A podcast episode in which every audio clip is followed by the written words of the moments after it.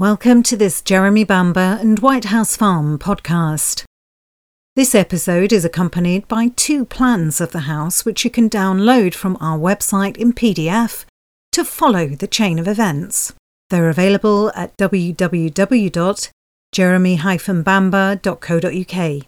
In this episode, we'll discuss three more factors which provide Jeremy Bamber with alibis, all of which prove that he was not and could not possibly have been involved with the deaths of his family on the 7th of August 1985. Examination of more than 375,000 pages of case material disclosed to the campaign team in 2011 has now enabled the exposure of the true chain of events which took place at the farm that morning. We raise further issues regarding documented observations made by firearms officers at the scene which prove that life existed inside the house, whilst Jeremy was outside in the company of the police. Many statements made by officers at the scene remain hidden by Essex Police. Also, alterations and edits were made to some statements when they were typed up. The first issue we'll discuss is about the observations made by two firearms officers who were monitoring White House Farm between 7am and 7.35am when the raid team eventually forced entry to the house. These were Julia Jeeps and PC Brown. Police Sergeant Julia Jeeps was a firearms instructor who arrived at the scene in a crew bus at 6:45 a.m. After being given information regarding the situation, Jeeps stated that she took over the surveillance position of Police Constable Alexander Smart, Police Constable Collins, and Police Constable Delgado, covering the front and one side of the house, and then they moved further down and positioned themselves inside a barn in the area of the kitchen door. P.S. Jeeps gave evidence that whilst watching the upper windows, she observed what appeared to be a rifle in the window of the room next to the main bedroom. This was the box room situated between the main bedroom and the children's room. P.S. Jeeps described what she saw in the following way. I could also see a window on the first floor of White Redside, where the building is clad in grey brick, in which what appeared to be a rifle leaning against the window. Although she was not specific about the time, this observation can only have been between just after 7 a.m. when she took up her position and 7:35 a.m. when the raid team forced entry. Police Constable Alan Brown was also a member of the Tactical Firearms Unit and arrived at the scene in vehicle QK24 at 7 a.m. After being briefed, he took up his position with his colleague PC Mildenhall on the corner of the front of the house. PC Brown gave evidence that his primary concern had been that he paid particular attention to the upper and lower windows on the white end of Red Side and the front door. After a few minutes of monitoring the corner of the house, PC Brown recorded in a statement that when he heard the raid team force entry to the house, he and PC Mildenhall moved position slightly and were now watching the windows at White side of the house.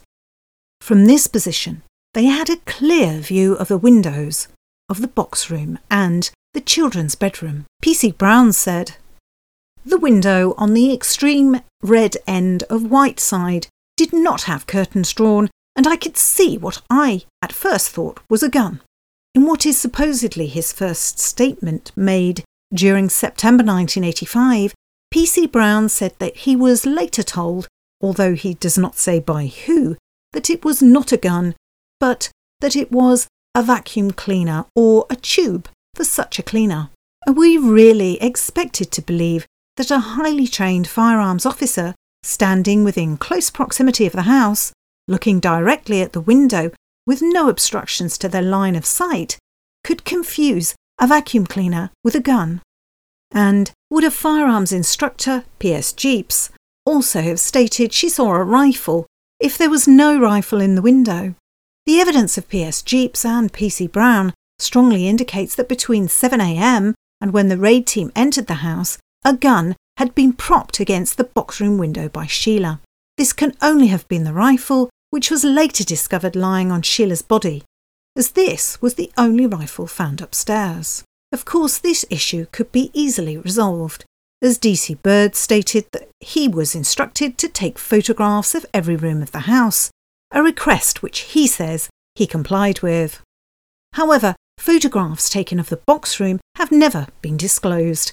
This is because there was no vacuum cleaner in the box room and therefore would confirm without question that it was a rifle that was seen in this window by two trained firearms officers at two different times of the morning.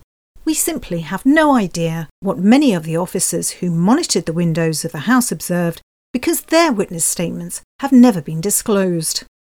Those statements which have been disclosed are supposedly the first written by these individuals. They were written weeks after the event and have only been provided in a typed version.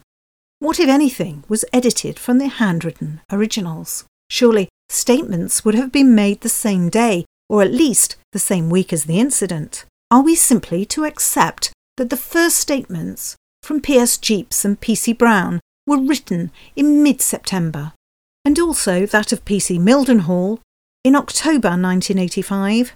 This makes no sense at all, and it is with certainty that the case files from the original murder suicide investigation will contain much earlier statements. However, Essex police have never disclosed this file. It appears that they simply cherry picked a few select statements to transfer over to the new case number created when Jeremy was arrested. Why have Essex Police never disclosed the entire contents of the original file created between the 7th of August 1985 and the 7th of September 1985? What is the content of the statements which is preventing Essex Police from making full disclosure of this key material? PC Lawrence Collins, PC Kenneth Delgado, and PC Adrian Alexander Smart made up part of the initial raid team just prior to an order being given by Inspector Montgomery to force entry. Immediately before the raid team forced entry, PC Collins and PC Delgado checked the back door and found that it was locked with the key inside the lock. PC Collins also looked through the kitchen window. It's of importance to note that the kitchen window, which went down to waist height, had no curtains or nets, and the light was on. Therefore, the view into the room could not have been clearer. PC Collins reported to his colleagues that he could see the body of a woman in the kitchen, but later, in his evidence made during September 1985, he said that this had been a mistake and that he thought Neville Bamber was a woman at first, and so simply corrected himself. There's no mention of this at all in the typed statement, which was supposedly written on the day, and again, the handwritten version remains hidden by Essex Police.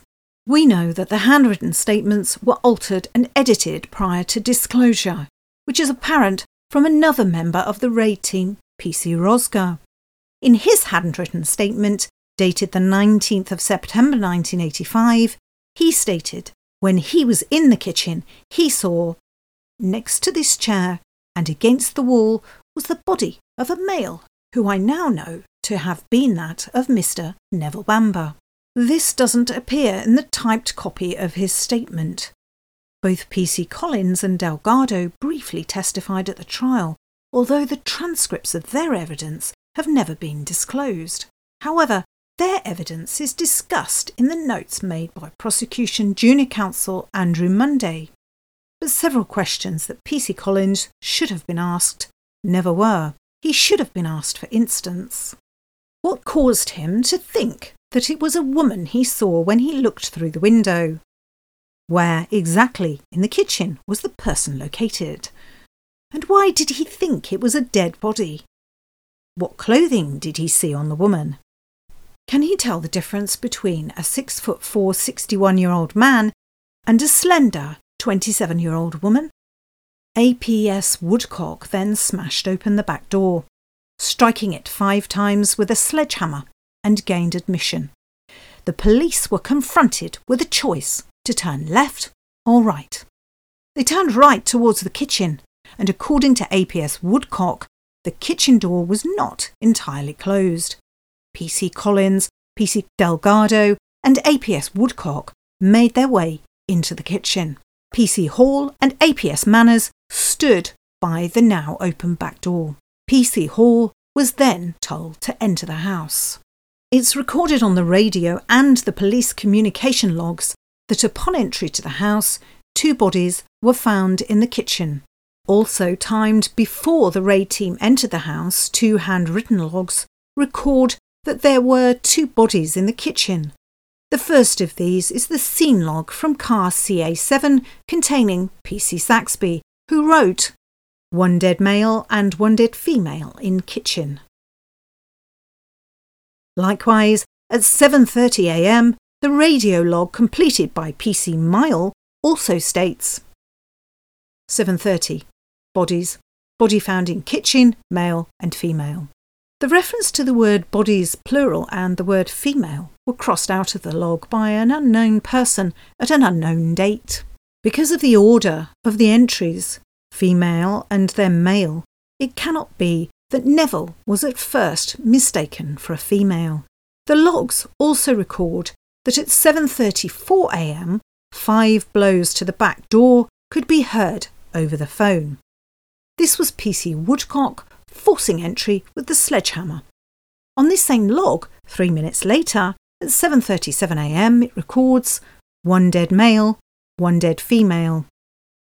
Therefore, this is conclusive evidence that Neville and Sheila were in the kitchen. Further evidence is contained in a log written by Inspector Norman at 7:38 a.m. in which he wrote in separate entries one dead male, one dead female found on entry to premises. Inspector Norman then wrote that he requested the police surgeon and the coroner's officer to attend the scene. Later entries made on two logs from the scene state that between 8:09 a.m. and 8:10 a.m. House now being thoroughly searched by firearms team. Now confirmed a further three bodies found. Five dead in total. Six firearms officers had initially entered the house. These were PC Collins, PC Delgado, PC Alexander Smart, PC Webb, PC Hall, and APS Woodcock.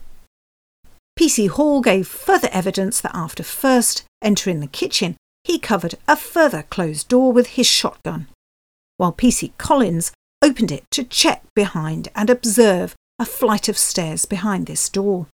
The group of officers who entered the kitchen initially then left the kitchen to return to their original point of entry and proceeded to conduct a search of that area, including a room off to the left. PC Hall testified that several minutes into the raid, all the officers met in the kitchen. According to PC Alexander Smart, they stood in the kitchen for several minutes discussing what to do next. And it was during this time that PC Hall heard a noise upstairs which immediately caused him to call out to Sheila. In his statement, he described after several minutes, they returned to the kitchen. I immediately heard a noise up the stairs I was covering. I was calling to Sheila Bamber to make her whereabouts known to me. PC Hall said that he was later told it was PC Rosger who was upstairs in the area of an office that he'd heard. However, according to PC Rosger, he never went into an office upstairs and only entered two rooms upstairs, which were both used for storage and that was much later on that morning. When PC Hall heard the noise upstairs, he was in the kitchen accompanied by PC Collins, PC Delgado, and APS Woodcock. So it was clearly not a police officer upstairs making the sounds. PC Rosger was still stationed at the foot of the stairs, and he'd not even been approached by the other three officers at that point. The Rosger explanation for the noise upstairs can only be a lie.